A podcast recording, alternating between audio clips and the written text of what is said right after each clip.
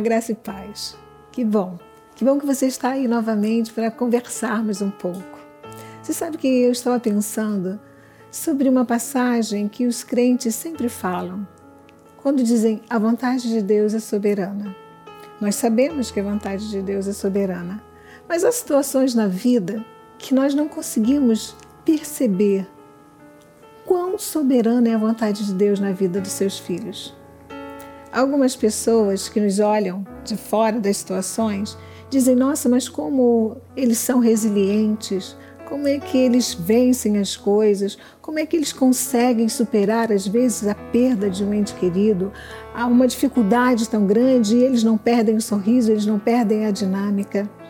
Você sabe por quê que, em geral, o crente em Jesus não pode perder? O apóstolo Paulo deixa isso claro quando diz que ele aprendeu a viver contente feliz, estável em toda e qualquer situação? Porque nós entendemos que a nossa ansiedade, que as nossas preocupações, que aquilo que nós podemos fazer de forma intempestuosa não mudará o curso das coisas.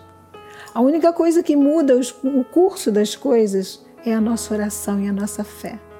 Porque nós conversamos com Deus e Deus nos faz entender que Ele está no controle.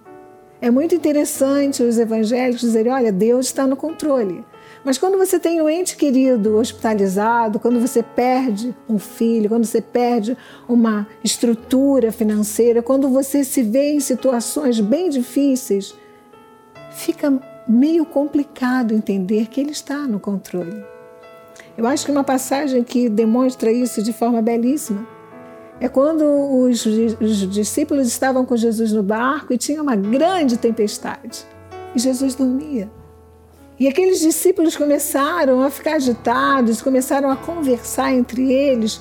Será que ele não percebe? Será que não, não será que ele não está percebendo que nós vamos perecer? Será? Jesus estava no barco. E era impossível, era impossível que aquele barco viesse a naufragar e que eles viessem a sofrer dano. Até que Jesus desperta, olha para eles, né? Nós conhecemos bem essa passagem. E ele manda o mar se acalmar. O que, que eu quero dizer para você? Esta voz de Deus que é soberana, este Deus que está no barco da nossa vida todos os dias, ele tem o controle das coisas.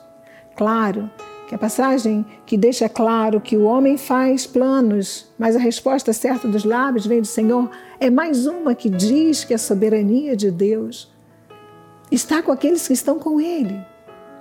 Lamentavelmente, alguns irmãozinhos em Cristo não fazem a vontade de Deus, fazem a sua vontade, optam pelos seus desejos.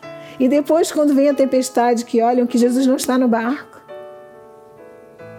dizem: O que, que eu faço agora? O que, que eu faço?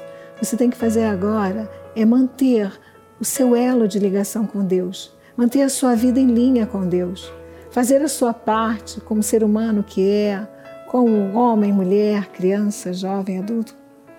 Nessa engrenagem social que você vive, ser uma pessoa de Deus e entender que a vontade dele é soberana então, essa pessoa que está internada, que Deus não está fora desta tempestade, Ele está dentro. E aí você começa a ver Deus providenciando anjos, chamados médicos, enfermeiros, técnicos. Você começa a ver Deus mandando anjos, chamado aquele gerente que vai te dar o empréstimo que você precisa, que vai trazer a paz para o seu lar, que vai dar harmonia à sua família. Você começa a ver que esta vontade soberana de Deus passa pela sua oração, pela sua relação com Ele. E aí você tem paz. Você não é só uma pessoa resiliente que suporta as coisas. Você é uma pessoa crente em Jesus que sabe que Ele está no controle. Que a soberania dele, que esta soberania de Deus é a nosso favor e nunca contra. E aí? E aí você tem paz com Deus. E aí você consegue entender que você não sabe o que vai acontecer amanhã, mas que tudo está nas mãos do nosso Criador, do nosso Pai, do nosso amigo, daquele que cuida de nós. Em meu nome pessoal, no nome do meu amado e querido marido apóstolo Miguel Ângelo, eu desejo que você agarre-se nesta palavra e tenha a certeza que Deus está no controle de todas as coisas. Graça e paz.